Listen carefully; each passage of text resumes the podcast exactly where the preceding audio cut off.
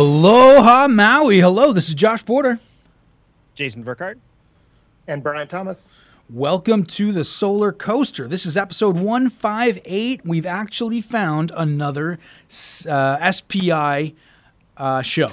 we thought we went through them all, but found, we've got, we've got a few popping around in our hard drives here. And this is actually, I think, a really interesting one. And in light of what's going on in the world today, maybe very relevant too. This is Toyota Boshoku. Jay, are you familiar with that term Boshoku or that that that part of the name?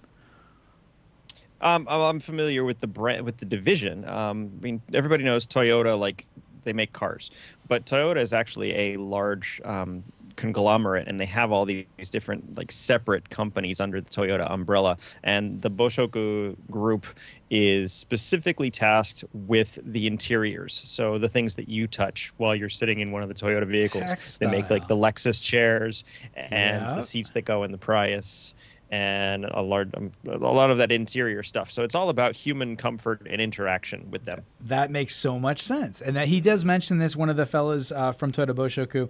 This was uh, recorded at CES. Did I say SPI? This is uh, CES in January in Vegas, and uh, we have uh, three interviews. Uh, one is in the kind of personal.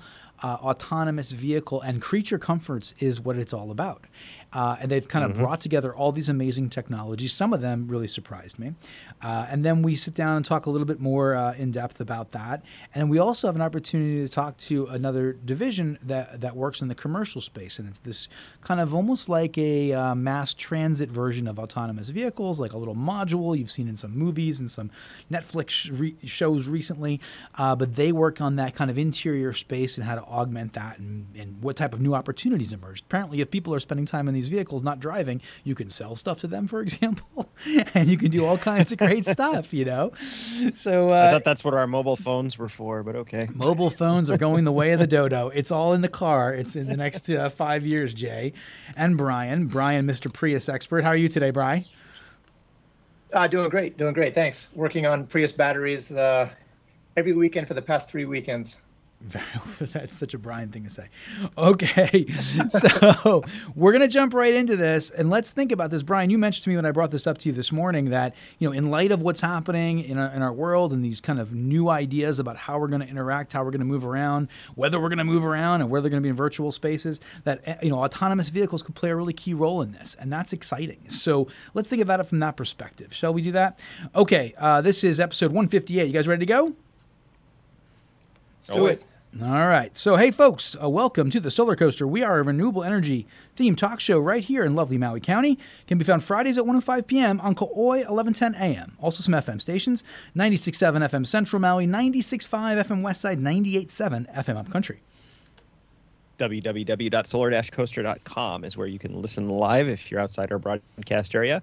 Uh, we also do a lot of YouTube streaming, um, social media and all those things are all linked to the website solar-coaster.com but the most important thing is that we have all our old shows archived there. If you have an interest in some kind of solar technology uh, thermal wind hydro chances are we've talked about it by now and you can go in and find the show that is specifically relevant to you and get all your information before you decide to make any purchasing decisions. Very, very important. Uh, also, iTunes, Stitcher, and TuneIn, iHeartRadio, and a number of other podcast platforms all carry the Solar Coaster. Just type in Solar Coaster and look for our little orange and uh, blue waveform uh, circle logo. There you go. We got a bunch of great sponsors that have helped keep the solar coaster on the tracks. Uh, some changing, some new ones coming in, but of course, Fairwinds Wealth Management with Brian Thomas right here, uh, tutoring us on all things great about ETFs and ESG and the stock market, uh, is a great supporter of the coaster. So thank you for that, Brian. How can people reach you if they want to talk to you? Uh, 808 873 3247. We also have Enduro Shield and Perfectly Clear Glass with Gary Dolberg. And I know that Gary is starting to uh, get into more and more interesting projects and is looking forward to participating in SPI uh, with the coaster. So thank you, Gary, for all your support and to Enduro Shield. Sundrum Solar is finishing up some of the largest heat sink um, heat exchanging system kind of uh, industrial uh, projects in uh, the, the world really right here in Maui in the next couple of months. We're going to be able to talk more about that shortly. Very exciting stuff. You know, the thermal conversation seems to be the piece of the puzzle that's not fully kind of uh, talked about. And I'm really excited to see more and more of Sundrum Solar out there. Uh, we also have it's a kind of the, the secret weapon, isn't it? it? It kind of is. It kind of is. You know, the, the when you yeah. you bring it all together, you have uh, electrical gem, maybe you have some solar, some wind, some storage. Uh, and of course, you know, we start talking about how to deal that last blow, and that's probably has to do with thermal. So I love it. Very good stuff. Uh, we also have uh, two other sponsors that we're talking with right now. Looks like they're coming on in the next period of time. One is Solar Edge, the much lauded Solar Edge. We just did a webinar with uh, Lior and his team at Israel with sets last weekend. That's all, or was that two weeks ago now? And that is really amazing what these guys are up to. Solar Edge is about to announce a new battery product. Remember that, Jay? I haven't seen it yet. Uh, that's coming mm-hmm. out soon. Keep your eyes and ears tuned into what Solar Edge is up to. Uh, and we, will tell you all about it as soon as it hits. Oh, you know, just listen. we'll, we'll, give you by the minute. And then, of course, uh, lastly, uh, we have been contacted by the county of Maui. It looks like we're starting up in June 1st with uh, a division to talk about the Kama'aina First program. So thank you for that. We're excited to get up and running. All right, folks, you're ready to do news and events? Always, always. So Bloomberg is reporting these days that um, Europe needs a solar boom right now, or, or they're going to like miss. They're going to have serious regrets and miss out on a decade worth of development. Um, EU scientists are now saying that they need 15 percent annual growth that's year over year and and 100,000 jobs by 2030 and 2030 is kind of right around the corner if we if we look at it you know everybody's talking about our our 2045 deadline for 100% renewables and everything else that they're saying that we need they need significant growth within the next decade or there's not going to be any way to make it um, it's also um, going to be much more expensive the longer you wait. And I, I seem to remember this conversation, yeah. but kind of like from, from the other side, where there are a lot of people doing research that, you know, it would actually be cheaper to roll out renewables more quickly. And now they're just saying, well, you know what, it's going to be expensive if you if you wait. Well, Yes. two sides of the same, two two different ways to say the same thing. Hey, um, you, yeah. yeah. and and just to be clear about that, are we are we talking about avoided uh, costs of continuing to work with fossil fuels across, uh, on the full grid level? Is that what that means? Yeah, I mean it's basically just just that. Um, but there are also all these other potential um, detriments to waiting, with most of them related to climate climate issues. Right. Um, so but the EU did come out with their their new um, their their historic plan now um, to spur um, economic growth across the EU uh, in the wake of, of the, the pandemic ish, issues that we've all been facing. And the climate neutrality conversation was one of their key pillars, right? They, they have like three, four big, big buckets uh, of conversation, and they made climate neutrality one of the big ones. So going forward, that's going to be a big focus for them. Climate neutrality. That sounds like um, eh, zero, zero, zero carbon. You know, yeah, not not yeah. not necessarily yeah, net zero, net zero. So so it's not that you can't can't generate any carbon, but you should be also using it, and and the net would be zero.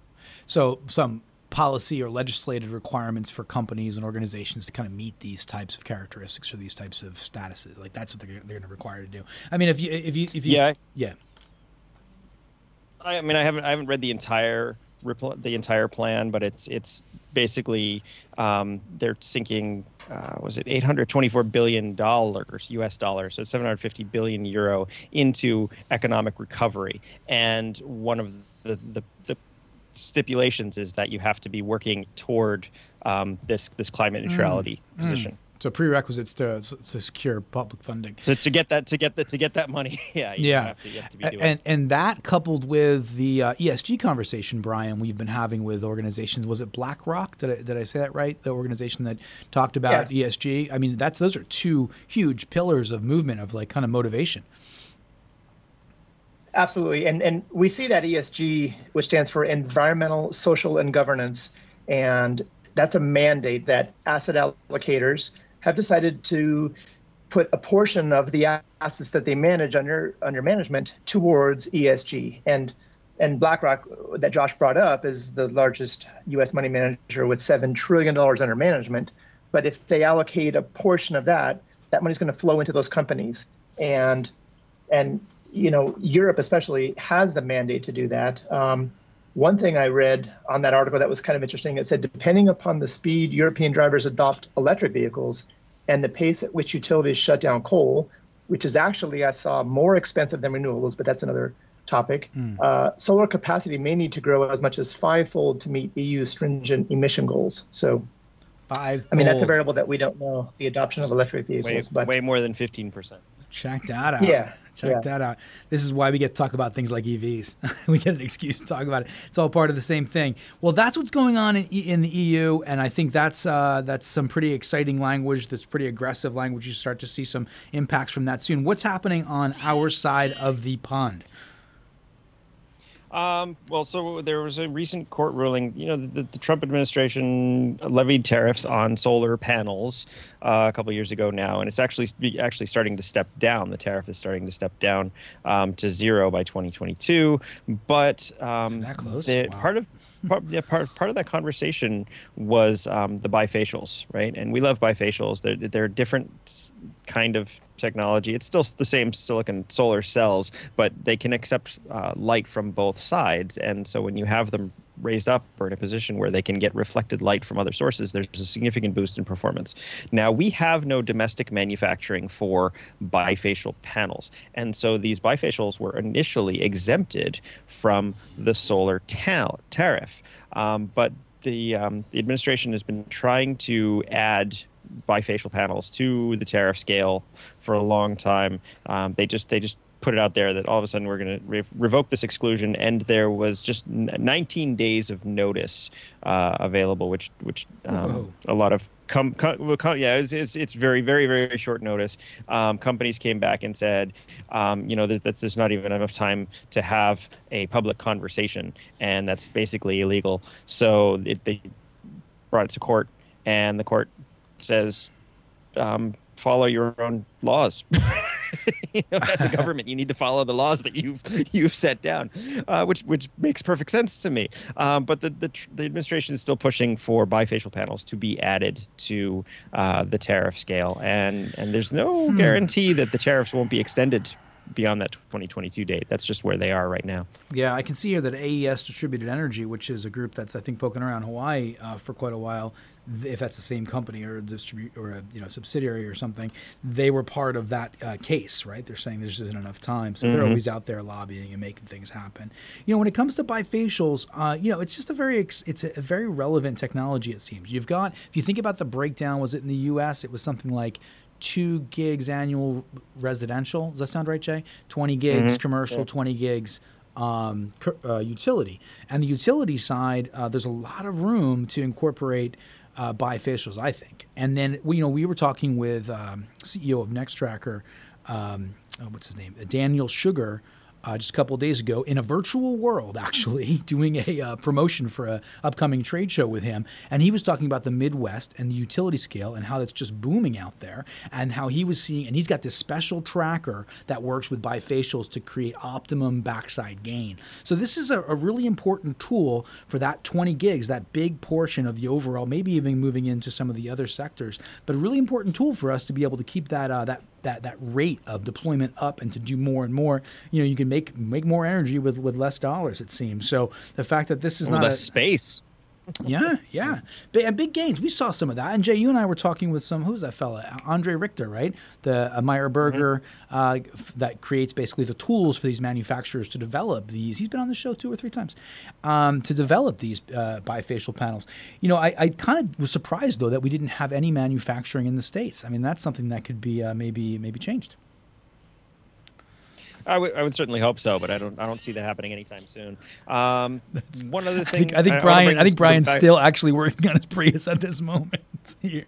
Brian, is that you? No, no, no. yeah, no, I'm here. I'm here. okay, go for it. Yeah. Um, so I want to bring that back into the state now. Um, Hawaii has uh, been working on red, rolling out more residential solar and actually trying to streamline the process. So this is a big deal. Um, if if you were looking for solar in the state of Hawaii, um, has anybody read this this whole policy? now? The, the changes. You mean uh, so I just- basically, basically, basically, basically, what they, what they're doing is they're allowing up to 25 kilowatt installs, which is really significant. I mean, your average residential install is what, Josh? Maybe seven five kilowatts? to seven. Yeah, seven kilowatts. Yeah, yeah, so, somewhere in there. Um, so, so 25 kilowatt is a lot of power. That's a big install for a large house, um, if it's considered residential. But the biggest thing is that they can turn it on as soon as the building permits close. You should typically, and my understanding was, you have to have a final inspection. They come out, they finally change your meter, Mm. and then you can turn it on. And and that, that's correct, right? I mean, you were used. Yeah, I mean they've they yeah yeah, and they've you know there were different kind of rules and regs for the islands, but over the last year they they you know synced up those policies as much as they could with the with the different characteristics of each island, and but yeah, that was kind of the nature of it. Looks like that tail end But of the still process took is faster. forever. Yeah, and a lot of the Still times took forever to get inspector out. Yeah, well, a lot of the times people would be doing it last minute. You'd be waiting, you know, and then of course it would everyone would want an inspector at the same time. It was a tax credit thing, right? So mm-hmm, mm-hmm. because of that, it would you know it could take a long time for sure. You know, you were and you were kind of at the uh, at the um, the mercy of the utility. They could you know kind of do it. They, they had timelines, PUC defined timelines, I believe, um, but it was you know time consuming. So it looks like they're kind of speeding this up. They're trying to take away some of the red tape. You know, this is this is you know certainly an intent, and we'll see about practice. But this is exactly the kind of thing where we can um, we can make the industry work faster, more efficient, better, less costly. These all this costs money, right? If you know, so if you can speed this up, and, and there's I think there's a lot of room for improvement. So Brian, you were saying you were pretty encouraged to see this kind of thing happening. Yeah, I, I think it's pretty impressive that all these stakeholders got together and recognized the need for it and the benefit to it. And it, it just benefits the consumer, but it also helps us get, get us closer to our goals. But um, it was encouraging, and it, and it was good to see uh, see it take effect. I can see the you know the the, the residential solar industry is so um, kind of news dependent. They're you know it's always kind of like here's the newest thing and this is happening and net is going to end and this thing's going to begin and get in there. You know it's like that kind of a, a vibe in the industry. So I can almost hear it hear it coming out of the industry right now. You can turn your system on right away. you know it's like they're going to be out there you know pumping that uh, that whole message. But that's great. That's great to see that kind of change. There's also we're seeing some. oh, go ahead. Well, I was going to say, uh, like on our last show, we talked about the Facebook ads for solar that just Yeah. twist and, and distort everything. You're going to see uh, get solar today. You Right? know, It's totally- no, 100%. twist the ad. Those guys, I can't stand those guys. All right. we, did, we, did, we did talk about that last show. Do be aware of those ads. They're they're not necessarily, if even remotely factual.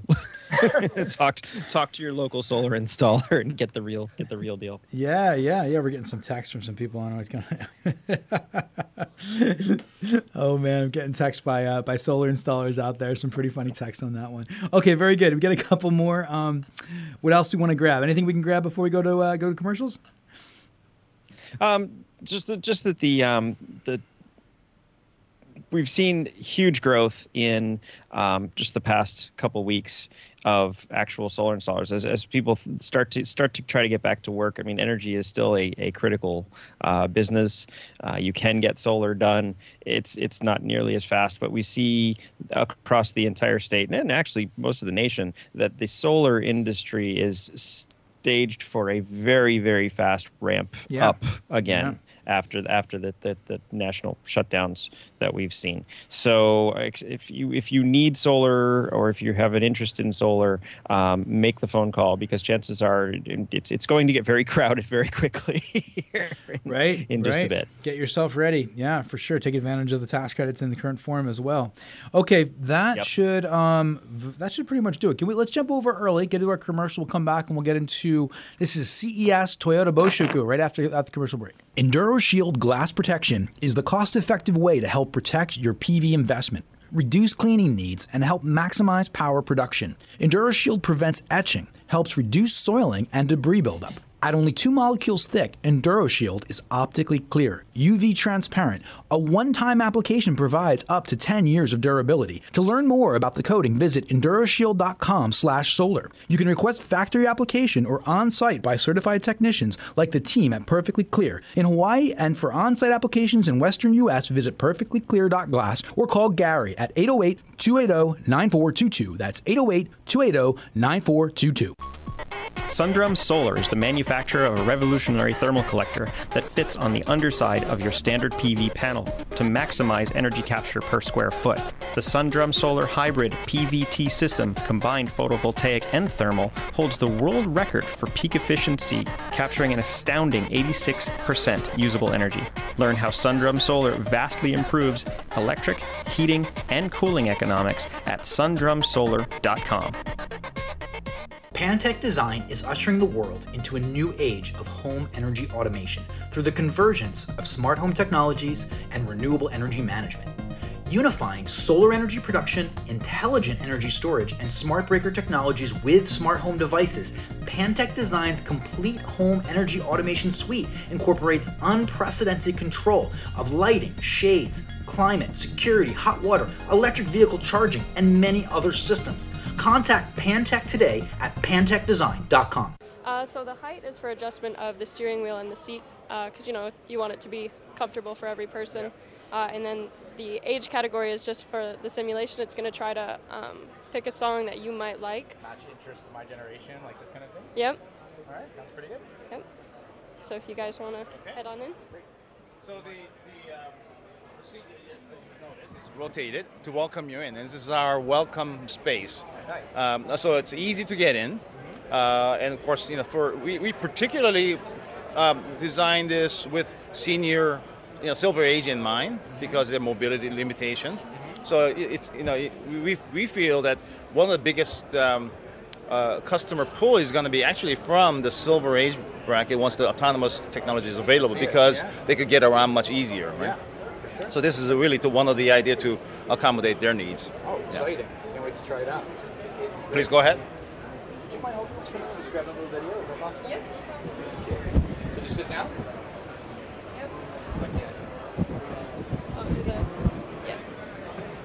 So there's a, a foot plate underneath the seat. You may want to put your heel on top so of the the foot plate, like that.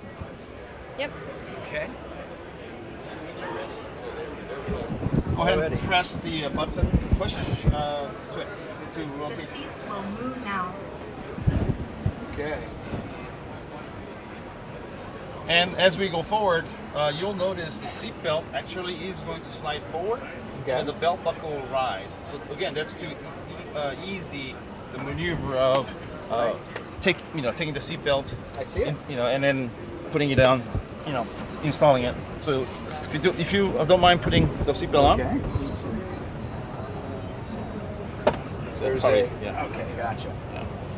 So we've got a. Uh, it rises up a little bit, makes it The- easier. yeah, the buckle. You'll see the buckle actually is illuminated and it's it's um, Oh, it. higher. That was pretty easy. Yeah, then once you put it in, uh, it will automatically pull down and give you attention. Oh, it adjusts. Yeah. Oh, yeah.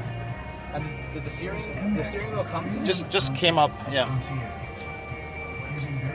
So um, you just saw, uh, saw that on the instrument panel. It gives the, the cabin condition, the air quality, the uh, moist humidity, and the um, the overall air quality. Gotcha. It seems that both of you are in good condition. We will now depart. So we're simulating the um, manual driving mode at this point. You see the uh, drive mode in the steering wheel indication.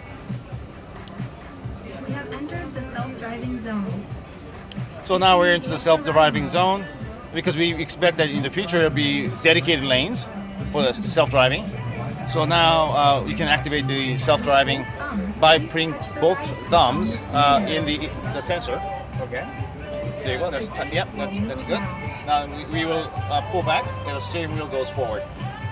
Now the idea is so that uh, so that you could now you can swap your uh, touchpad here like this, and then it will uh, display uh, schedule and other things. So you can do multitasking. Now uh, each seat has a aviation style table. Oh, So then right. then you can you know do your work and eat or what have you uh, while it's being driven by the computer. Next, Oh, very let's cool. go through a safe and comfortable experience on the way home. So let's say you're in auto drive, you're relaxing, and uh, you just want to relax and chill out, right? So we, we have all this sort of comfort accommodation features built into the seat. For instance, right now the, the passenger is falling asleep. So the camera is detecting that in combination with the heartbeat and the breathing pattern determines that okay the passenger is falling asleep. So then we want to accommodate without you telling the car uh, automatically adjust into a, a relaxed position. Now you just notice the neck rest. Yeah. And then the, there'll be a massage as well as a sound and then aroma that kind of gives you a very relaxed uh, uh, feeling. So there's actually a, it's effectively a massage chair that we're sitting in right now. That's right. You're, you're in a sort of very luxurious uh, lounge enjoying the sort of relaxation. We will soon arrive at home. So, Please switch to the drive mode. So we're going to switch to drive mode by pressing two fingers onto the sensor. Yeah, there you go. And then uh, it will revert back to the uh, drive mode. Now the re- uh, reason is because the steering wheel, steering wheel is far away from you, so you can't reach it. So you have uh, you could uh, switch the mode that way. So that's the song that you picked. oh, AI picked for you for your generation. It is from the uh, the 90s, right? So that would make sense. Right. You are now ready to drive.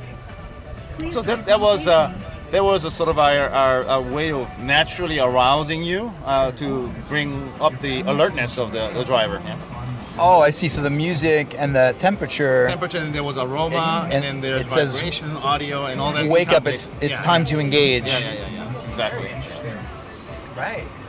Then you feel a little bit of woody, you know, smell, and that's just again to uh, uh, you know bring up your alertness. Uh, Right.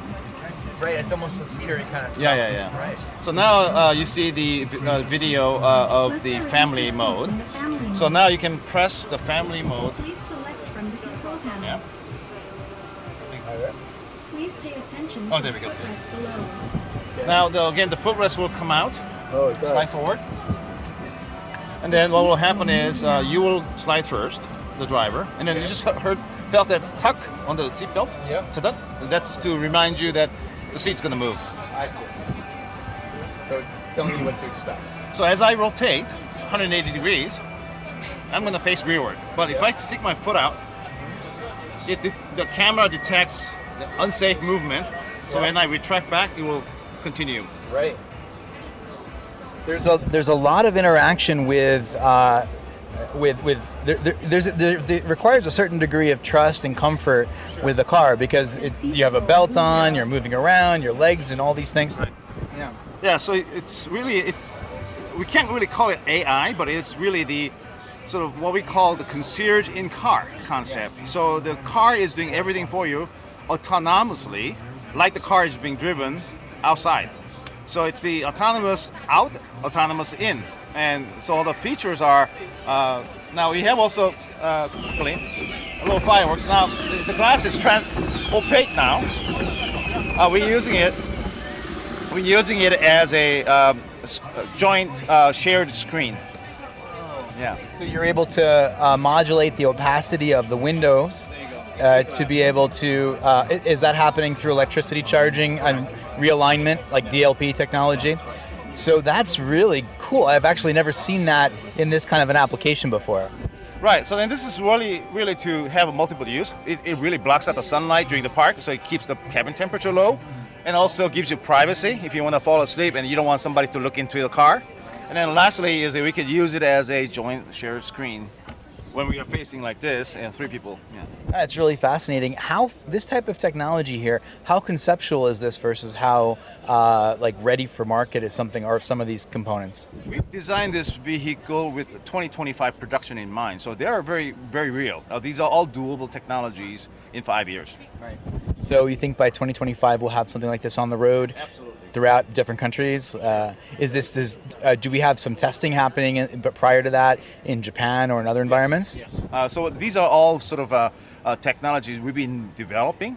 We just happen to put them all together into a context of a, a vehicle experience. So yes, uh, they will be ready for uh, production by 2025. Well, it's very exciting. I have loads of questions for you, but you have a very uh, long line here for other people to get this great experience. So maybe we should take it outside of the car, and then we, we can talk a little bit more if you'd like. Yeah. Sure, absolutely. Okay. Thank you so much. Okay, so now we're gonna go back to the uh, forward-facing mode. Yeah. Okay. So you just again felt that little tuck, let you know that uh, on the seatbelt, Okay. that, uh, to let you know that it's it's moving. That's really noticeable too. It says, okay, it's time to do something different. Uh, be aware something is about to happen. Yep.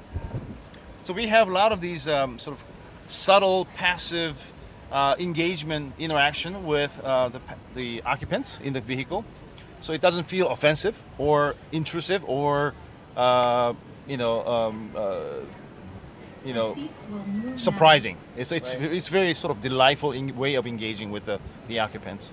I can imagine a, a, a, an experience similar to phones where we became acquainted with phones and we become acquainted with this kind of interaction with the, the, the car. Okay, now you can step out.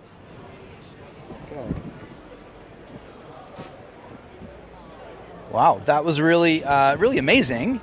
Um, so I guess, uh, uh, oh, you have my phone right there. Thank you so much. So we just got out of the out of this amazing uh, car. You're calling it a concept vehicle. What's the name of the vehicle? MX191, and that MX stands for Mobility Experience. Uh, 191 is a 2019, the first concept uh, of the year. so uh, that, that's really easy internal way of calling the, the car uh, to so because we can keep keep track of the vehicle concept. Yeah. And so, this vehicle, do you have a sense of some of what the specs might be uh, at this stage of the game? Do you have a sense of uh, where you see uh, the power plant, how you see the power plant operating, or anything along those lines starting to kind of come out? Yeah, so this is uh, based on the EV platform. Uh, and uh, you know, I can't tell you the details of the platform because it's, it's confidential. But it's um, um, it's you know, basically you got battery packed underneath the floor, and then you have the um, motors on each you know axle.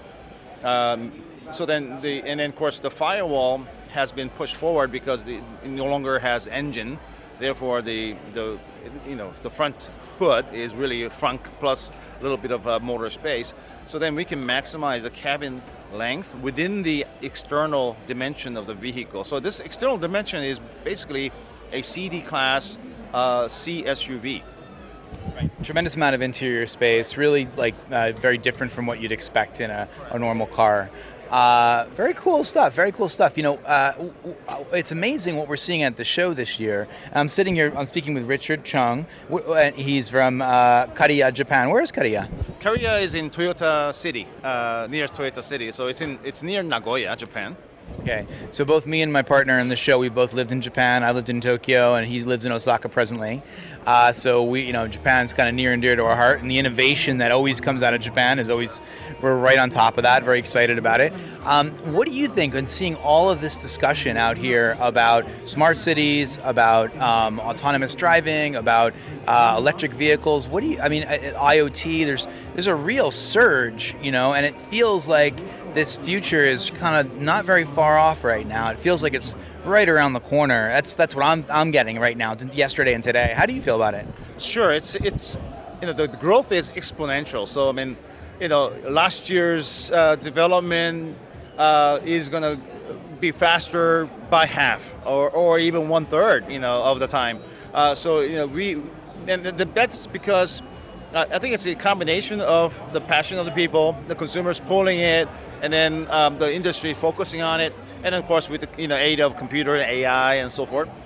Uh, so, so there's uh, the convergence of technology now happening, and cars certainly is that convergence space. Uh, we, we see it. So it's not only the the transportation now, but it's the full experience, immersive experience that happens inside the cabin. So uh, at Toyota Boshoku, we we uh, we consider ourselves as the interior space creator. So we, we want to create that experience uh, for the consumers and passengers, a new type of uh, uh, experience they can um, feel excited about. And you know, these days people are uh, focused more on uh, how to you know redeem their time, right, and have more convenience, have more privacy, more space, uh, better health and wellness, and better experience. And so we are focused on how do, okay how do we provide that the needs of the pool demand uh, through our uh, interior experience. I mean, it, it's clearly being accomplished already. You can you can see that, you can feel it, you can touch it, you can experience it, and it certainly. Uh, uh, it seems to me that I think people are hungry for it. You mentioned that there's a pull from from the clientele. I personally, as an enthusiast and a person in the media and a consumer, I, you know, early adopter, I, I'm out there going, "Wow, I want that." What I, I didn't know I wanted it before, but now that I've experienced it, I want that. I can see that there's a fundamental shift in the quality of life with that technology. It's also very interesting to think about how phones we, we've we've kind of created this uh, relationship with our phones where it's so integral to our lives, and it looks like cars are taking the torch in a way from phones. That you know, it's, it's one really fundamental thing that I've noticed, and I'd like to ask you about is that uh, as we've adopted these phones in such a strong way in our lives over the last 10, 15 years, it's it, there's been some negative impacts, right? But what I'm seeing with the cars and with the, uh, all of these ideas, it's there's a big focus on wellness and kind of a healthy integration of the new technology. Is that a, is that is that forefront of the mind? Is that is that is almost, are we learning from the experience with the phones? I mean, what, what is your thought on that? Well, absolutely. I think you know there's always that sort of early phase of any new technology of side effects, if you will. Yeah. So you know these uh, so texting and driving. You know that's just you know just a cross mix of old technology with new technology, and then something bad happens, right? Um, but I think eventually people will recognize, and then the technology also will accommodate those type of bad scenarios, and, and then alleviate them uh, through the next steps of technology. Um, so yes, we have learned, you know, what, what happened with the mobile phone, but now a mobile phone is, uh, uh, uh, you know, evolving to more of a personal extension uh, and uh, a personal agent, if you will, secretary, uh, that takes care of all the nuance, nuance, nuances of that you took, you know, time before. Uh, now we are living in an instant culture now, so everything that we do, we want instantly. You know, instant shop, instant knowledge, instant, you know, content media, instant shop, uh, eat, um, and so uh, uh, we cannot deny that. That's the customers who want that, that type of instant access. Uh, so then we, you know, we're thinking about okay, how do we still meet that need, but without causing sort of uh, disruption in, you know, with the side effects, if you will, uh, you know, having uh, wrongful usage of that technology. It seems really clear to me that that's forefront. That's for, that's that's top of mind. And then one last question, if you don't mind. You know, uh, our show, uh, its genesis is in energy, and we think about renewable energy a lot. We think about uh, climate change. We think about how our world, how we're interacting with our world, and of course, uh, we're here because we want to understand what types of technologies might cross over into that. So you have an electrified concept. Anytime something is electrified like this, we have the opportunity to uh, reduce GHG spend, uh, to create a overall kind of more integrated piece of technology that's not externalizing cost onto the environment. Are there any environmental considerations or thoughts that you're, you're kind of putting into this at this stage of the game? Sure. Uh, one one uh, thought we had in uh, mind was how to reduce the overall uh, energy consumption within the vehicle context, because it's an electric vehicle and it consumes a lot of electric power. Um, and one of the biggest, bigger consuming uh, uh, features, other than the driving the powertrain, is thermal management. So um, we have actually in each of the seats for the passenger individualized climate control system. Uh, so you don't have to heat up the entire cabin. You just have to control that the area that you're sitting in. So that calculates to about 30% energy efficiency in comparison to the traditional system uh, that we can offer to the to the to the future. So glad I asked that question. I've been exploring that type of technology. There's a couple. There's actually an organization out of Japan called the EcoShip that is working on a similar type of uh, uh, process for for maritime. So uh, excellent. Well, I can't thank you enough, uh, Mr. Richard Chung uh, from Toyota Boshoku Corporation. One last thing, Boshoku Corporation is this a division or a subsidiary, or how does it relate to Toyota proper? So actually, there's a that's a very interesting question because Toyota Boshoku Boshoku means textile, and the history of Toyota actually started from textile, 102 years ago. I saw the uh, the loom was the first technology, right? That's right. So that's the that's the Boshoku part. So we are actually the parent company of the Toyota Motor Company. I gotcha. You got me on that one. Well, it's been a pleasure, Richard. I really appreciate uh, your candor and, and the great work that everyone's doing at Toyota, and I hope to learn more and explore the rest of the technology here. Thank you very much, Joshua. All right, aloha. quite an experience. And you know, we pulled that one out of the archives, and I had to say that in retrospect, that was one of the most thorough kind of experiences that they, they just had so many different components coming together to give you a sense of what this autonomous vehicle experience might be like. It kind of you know kind of blew my mind, and of course from Toyota, right, Jay? Yeah, absolutely. I mean, they're they're always when you when you think about a Japanese car manufacturer that's at the forefront of technology, that's the one. Um, but I mean, in, in this world where we are looking more autonomous vehicles, autonomous transportation, if it's public transport, where what are these vehicles going to look like? Um, Toyota Boshoku is definitely going to be involved in, in shaping that future. For sure. And then, you know, one of the, the, the actual feel of that experience, some of the things that blew me away, you know, when you think about autonomous driving, okay, well, we can do a lot of new great things, fantastic, right? But some of the, like, for example, the um, the the opacity ch- changing of the opacity of the windows that all becomes a huge screen right? So you can you can do a lot with that. There's a lot of opportunity in these things that just never never never popped to my mind before. But then also the way the machine is interacting with you it, you heard me at one point say you kind of have to trust it. You don't you, like this this machine is moving around you're belted in it's doing all the it's sending out all this information it's you know you kind of got to get you you know like the level of comfort we have with our phones that it's going to to whatever degree protect our privacy or it's going to work and it's for our security. We'll have to have a similar level of trust extended to that technology when it becomes a part of our lives. And that was clear to me because as I was sitting there, I'm going, wait a second, what's this thing doing to me? I'm moving around, I'm getting squished in different directions. I was kind of feeling a little like, uh, I don't know. So, um, but yeah, that was that was that was interesting. He used he used the word passive to describe the um, the, the interaction, and I don't know if there's there's nothing less passive than I think that the vehicle or somebody yanking on your seatbelt. I mean, my brother used to do that to me. but but but it but I mean it's, it's it very will very much get your attention, sure. Very cool. So that was the personal vehicle concept, and we're they're actually working on another type of vehicle. We're going to hear about that in a second. It's called the Moox. I'm not sure if I'm pronouncing it correctly, M O O X. But this is more of the commercial side of the conversation. Let's check this out. So we're heading into the uh, the Moox. I just learned is the pronunciation here. This is a, a showcase for all this great technology for autonomous. Uh, well, I'm going to let them do the talking. So here we go. All right. Oh, I brought my coffee in because I thought it, right. I thought it kind of made sense in here. Uh, absolutely okay. Jeff Morin from Toyota. Nice to meet you. I'm Josh Porter. Nice to meet you, Josh. How are you doing today? Shake there. Hey. Uh, so Jeff, thanks for taking the time. We're going to be doing this with the directional mic. Uh, thanks for taking the time to talk to us at the Solar Coaster. So this is a really uh, exciting uh, uh, uh, concept. There's a lot going on in here. I'm trying to get my head around all of it. So help me out in understanding what MOOX yeah. is and what Toyota Boshoku is doing. Absolutely. Yeah. So a little background on who we are at Toyota Boshoku. We are an interior technology supplier. Um, we are within the Toyota group of companies uh, supplying different interior components to OEM level uh, vehicles. Um, so, with the transition in the automotive industry moving towards the autonomous future, we really want to showcase our ability to package components, package technologies for that type of vehicle in the future. So, this is our level five fully autonomous concept where we're developing an interior space uh, that is specifically designed to meet a service need.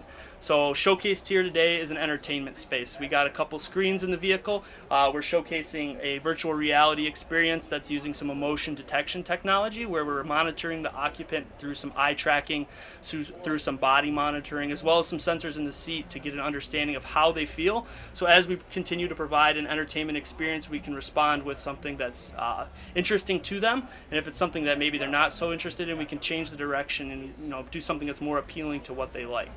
Okay, luckily I watched the Woven Cities stream this morning, so I've got a little bit of what you're talking about kind of in my head. And so the tracking is quite interesting because that's helping to kind of engage uh, the, the rider or the user or the person that's here with what they're interested in. That's kind of what you're saying, right? Yeah, absolutely. So for focusing on the entertainment side of things as well as really any service space, we want to improve the user experience. So the, at the center of that is the human. So looking at the monitor uh, monitoring their condition and their status will give us some some information that can let us provide a better experience to them, a little more tailored experience through our you know our interior components. Okay, well, very cool stuff. Well, walk me through some of the technology. What's some of the highlights? So today we have uh, showcasing our tailored space system.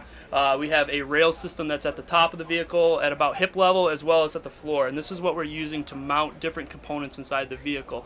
So the concept with MOOX is the ability to reconfigure that space with different components. So working with companies as a technology supplier, service provider, and at the OEM level, we can package components that meet certain service needs. So basically we want to be the ones that created the package of components, uh, collaborating with uh, suppliers across the board, and then deliver those to the manufacturer of the shuttle uh, or the autonomous vehicle of the future. So, so when you're creating these kinds of, uh, it, it, really is a an exercise in imagination, right? Because there's um, you have to kind of envision how people are using these vehicles. Can I call them that? And yeah, then absolutely. and then what are their needs? And then so you're kind of looking into the future, saying people are, I guess, they're no longer driving uh, in this situation. They're now you have full autonomy, I suppose, and so people have a lot of free time. Yeah, so the space is now just this open canvas for us as an interior technology company to design and develop the components that will meet the, the, the interests and the needs of our customers. So, I mean,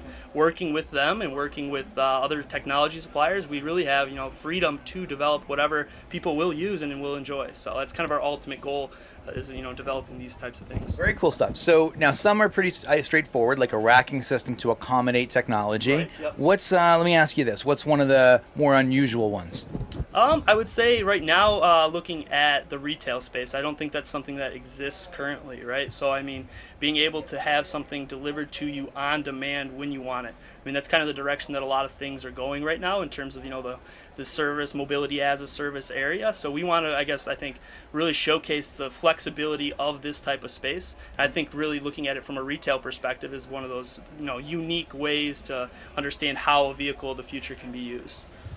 Right, right. I see that, and then of course there's a there's a tremendous opportunity there for I don't know who the suppliers might be, but there's a lot of you have you have time Yep. and you have attention, uh, and you have the people with purchasing power, and that's what a what an amazing kind of aspect of the industry that has yet to be tapped. Right. I think with the automotive industry transformation right now, you're going to have a lot of new players in the, the area, right? So, I mean, maybe somebody that's not a traditional automotive, you know, involved with the industry is now available to come in and work with companies like us and, you know, really collaborate on new things to put inside of a vehicle, right? Because the space is, you know, changing so drastically, so quickly, and it's basically, you know, the future is here, and we want to be the ones to, you know, design that future interior space. It's an interesting thought because when you think about some of the other players in the industry, like Amazon and the Rivian uh, are a truck, everyone's very excited about that. For example, when you think of Amazon's investment in Rivian, you think, well, they're looking for a platform to deliver products or something along those lines. But actually, they're uh, they're a retailer that could be exploring the future autonomous space where they could retail just like they're doing with the Alexa in, in home, right? so there's a whole the whole di- different kinds of really cool crossover. Very cool stuff. Is there anything you should call our attention to before we kind of uh, finish up? No, I think we covered it pretty well. Um, I think you know, as we said, we, we're really focused on creating that future interior space, and uh, we're really open to working with whoever wants to, you know, come come work with us and you know, make the future. So.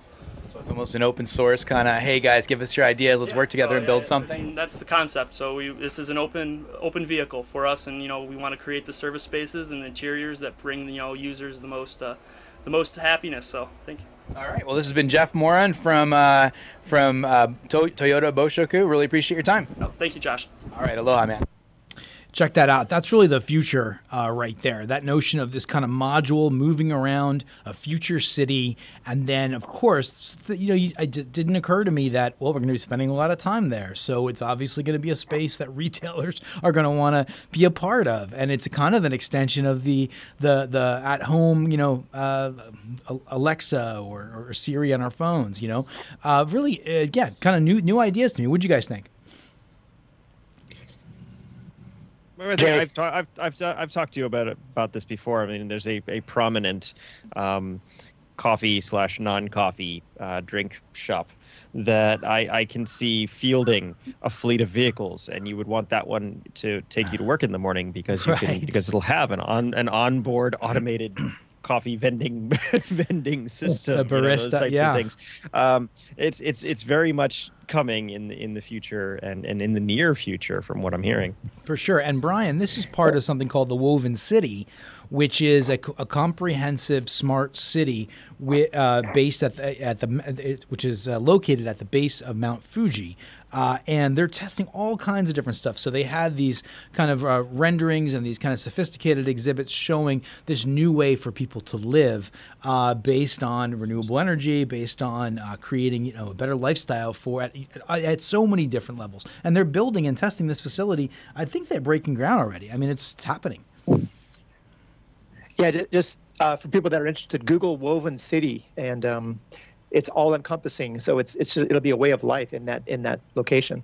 Yeah, and it's that mobility as a service. There's actually an icon. I'm hitting it right now on their their main uh, page, which is what we what I was standing in. That was the MOOX uh, vehicle. So yeah, quite an experience there. And I think this was one of the you know more more comprehensive uh, visions for the future on autonomous vehicles. And then you know I got to tell you, since um, CES, I don't know if you guys have keep track on what's going on with Netflix and stuff these days, but there's shows out there that are are, are showcasing this in the near future. Uh, There's a show called Upload, and they have an autonomous vehicle uh, a, as a major part of the plot of the show.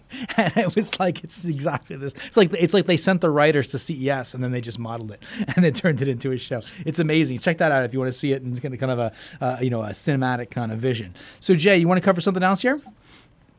Oh, just one last quick thing. Uh, previously on the solar coaster, we um, talked about the X-37B orbital test vehicle. It was basically a, a mini space shuttle that is still in use by um, the Air Force now, Space Force, um, and and other military um, uh, arms of the government to conduct space research. After the ending of the shuttle program, um, they they needed a way to send things into space, and they certainly were going to send our military technology on a Russian rocket. So they came up with this small, this this mini this mini version, and it's unmanned. It's a robotic test vehicle, um, and will uh, do all sorts of experiments. We reported last time that the um, Navy uh, Naval Research Laboratory was sending up a space satellite that was it's approximately 12 inches square and has the ability to harvest solar energy and then transfer transmit it in microwave form back down to Earth. Now this is a very small, like I said, it's only a foot square. Um, I actually counted it; it's like 14 um, cells worth. How much? How much power is that, Josh? 14, 14 cells. cells. Uh, yeah. Yep. much- hang on a second. not, not, not, not, not very much. I'll give, I'll give you that. But they, it's five watts per cell, right? able- Figured that. Yep. Yeah. It was um, deployed, 20 watts. and with all with all, with all the well, yeah, with all 20 watts. So it's very very small. But with it, with all the conversation about the Dragon and our actual U.S. Um, astronaut launch, it's very easy to forget that this thing is also up there, and it's just it just launched the actual satellite. So we are now harvesting space solar energy and beaming it down to Earth somewhere. Except that, of course, this is a, a naval research program, and it's all classified, so we don't actually know much more than that. They're they're they've got a 20 watt cell and they're they're somehow sending it down to Earth via microwave. Is that what's happening? Yeah, well, it's actually it's actually 28 half cut cells, so it's 14 cells worth. I, I counted them. Right. Um, there's there is one high, there's one high resolution photo of it somewhere that you can you can Yeah, find uh, if you're if you're interested. Um, but it's really really interesting because that we're beaming space energy down to the planet that wouldn't that wouldn't have already hit the planet first of all. Um, but there's so many benefits to this. I mean, when we when you think about it, you know, it's, it's the sun is always out in space if depending on where your satellite is. It's actually stronger radiation, uh, and it's also there's a lot more blue. Uh, you think why is the sky blue? Well, it's it's blue because the, the blue light is is scattered as it comes through the air. You don't have that effect in space, so you can harvest more of those frequencies. And so there's just generally more energy available as well as as having it 24/7. So if we can perfect some kind of system where you can beam that energy down to Earth, we wouldn't have any of the problems that we have with rolling out large solar fields here. Very good, Jay. Thank you for that. Thank you, Brian Thomas, for today. Future focus in the house. Um, yeah, amazing to see the solar coaster report on that as a vision about two years ago and now a uh, version of reality right now. So, hey, folks, this has been the solar coaster. We are sponsored by Fairwinds Wealth Management, Enduro Shield, Perfectly Clear Glass, and a bunch of other great companies. Have a wonderful weekend and Aloha Friday.